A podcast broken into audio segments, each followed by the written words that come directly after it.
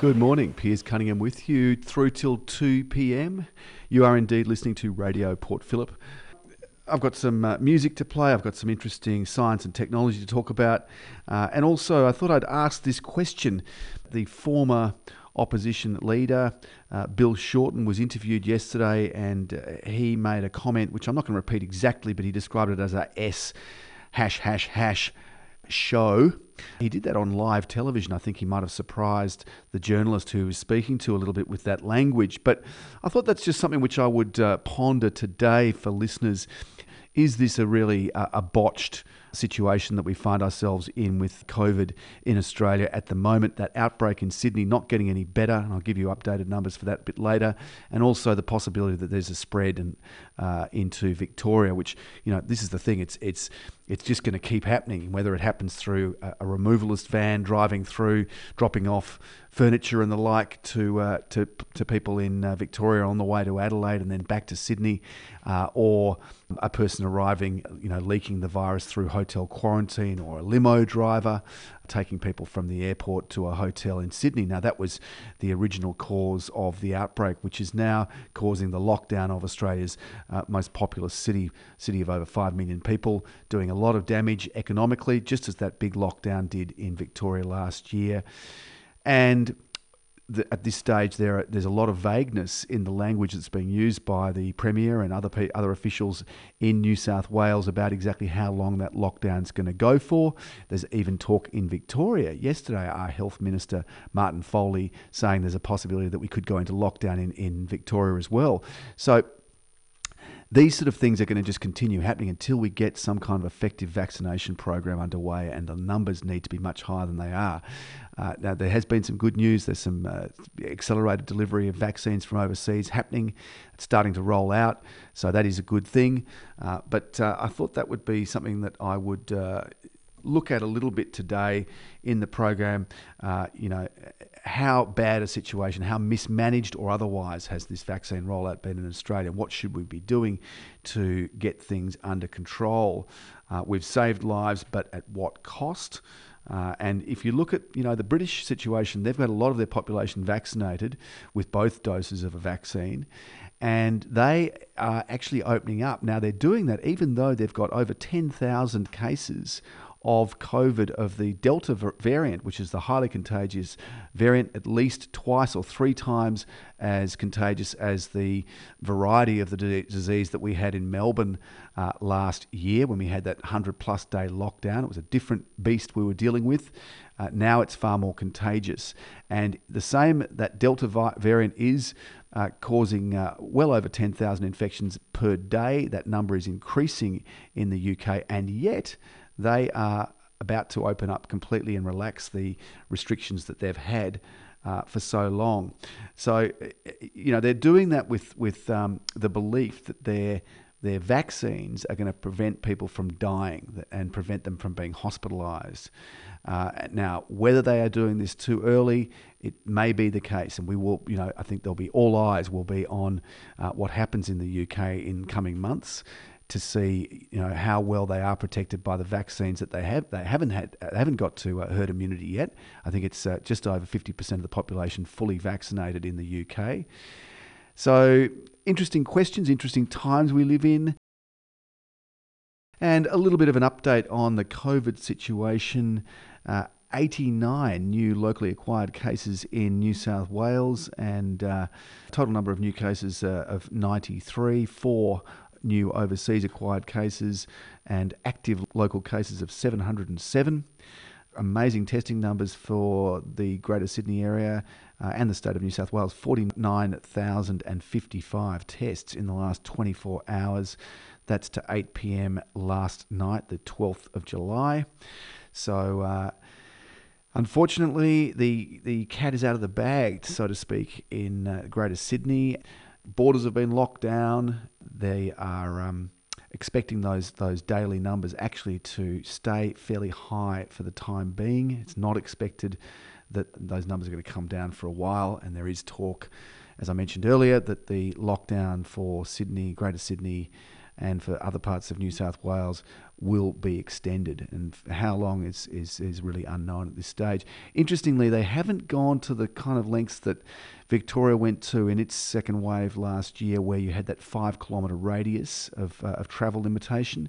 They haven't shut down all forms of retail apart from uh, you know the essentials like supermarkets and doctors clinics that sort of thing petrol stations so there is some room for them to actually extend the restrictions even further the lockdown restrictions further in New South Wales and interesting that they haven't as yet but you know stay tuned that could be happening uh, you know literally at any time now just a quick update about Victoria.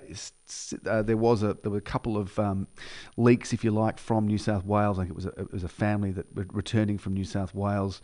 Uh, one of the uh, the family members was found to uh, have COVID, and uh, there was also uh, some removalists who drove through.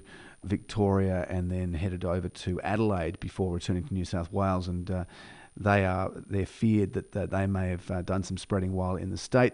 So at the moment, the figures as published 10 a.m. on the Victorian Health Department website, which is dhhs.vic.gov.au, three cases locally acquired, uh, zero internationally acquired, and in quarantine in the last 24 hours. 20 active cases for the state.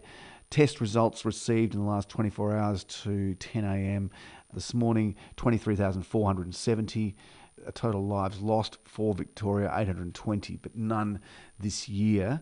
There has been, very sadly, uh, an elderly person in their 90s uh, who's died recently in Sydney uh, of COVID. It's believed that they weren't vaccinated.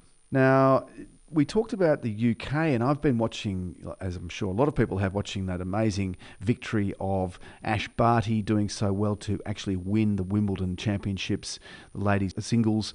First time in about 40 years since an Australian has won that, since uh, Evonne Goolagong Cawley did, I think in 1980, so 41 years ago.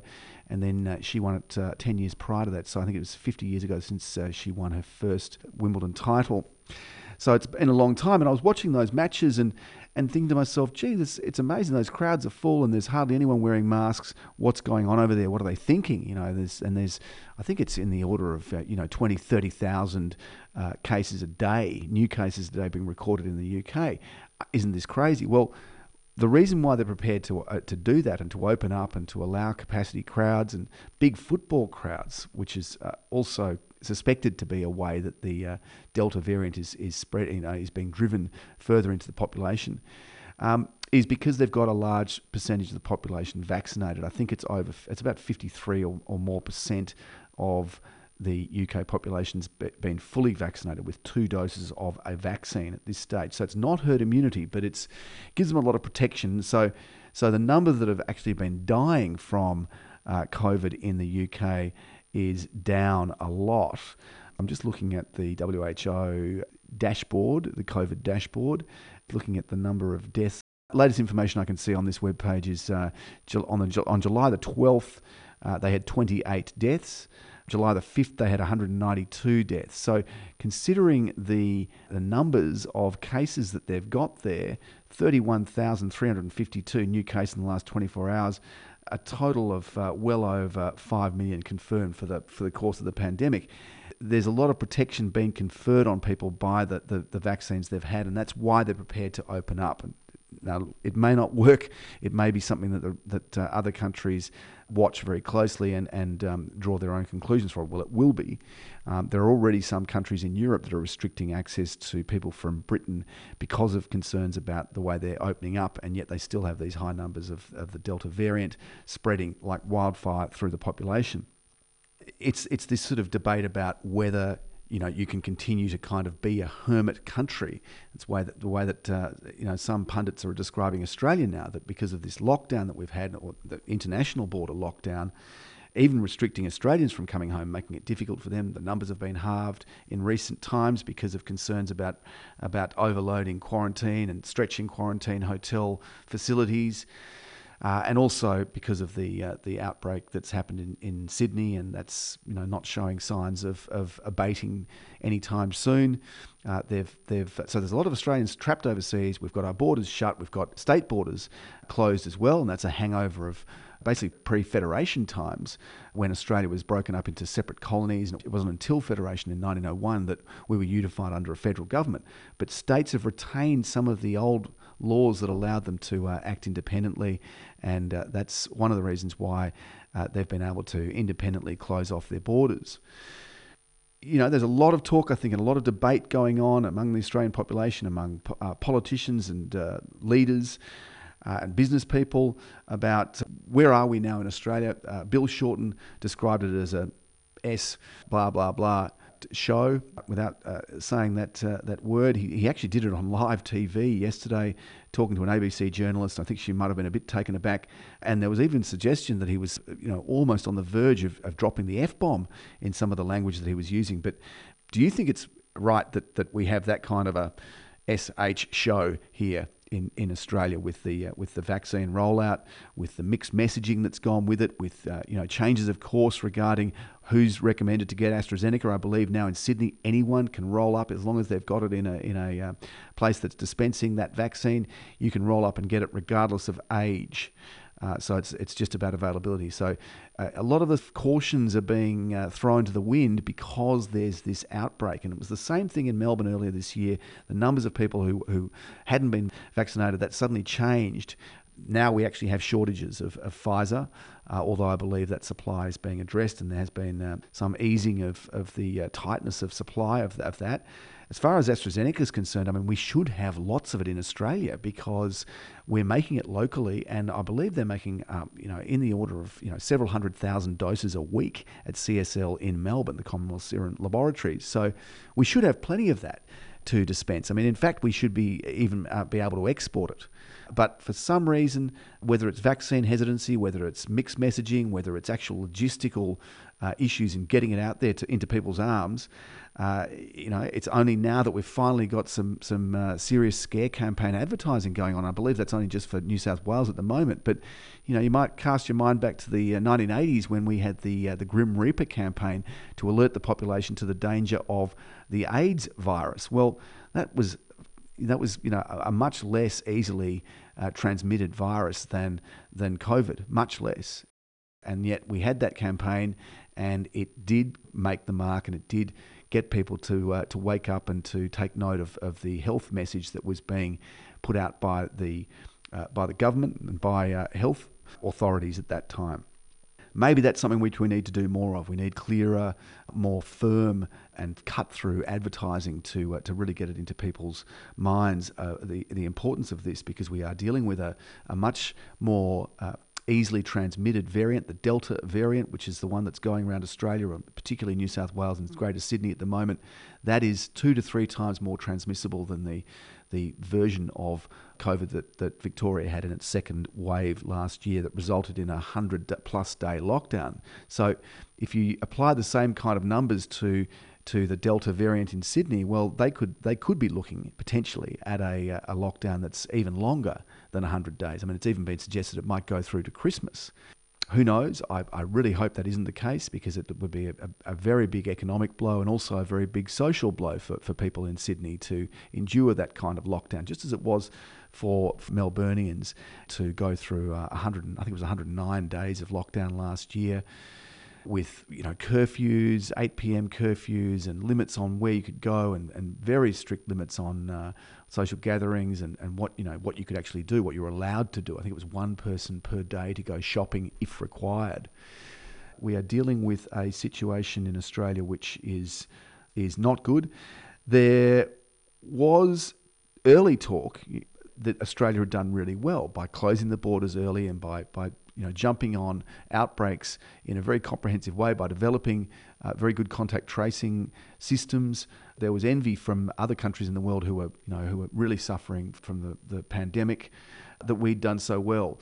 But now it's possibly the view that, you know, okay, we sort of got through that, that early time and, and last year, but now we're so under vaccinated that it's almost like we're back to square one and we've got a more dangerous, difficult to deal with version of the virus in the wild.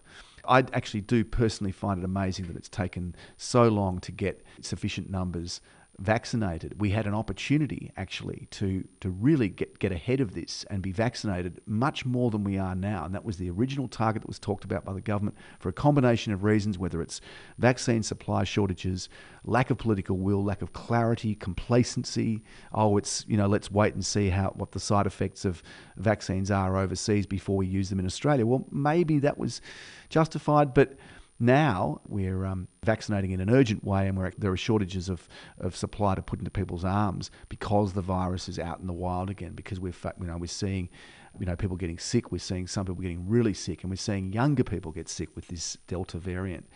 So interesting times that we live in, disturbing times. It is a big disruption for, for people's lives. People wanting to come back from overseas, people wanting to go overseas to see their family and friends, business associates all this. I mean, do we want to be a hermit nation locked up forever? I don't think many Australians would agree with that. Just my opinion. You're listening to Audible Theatre.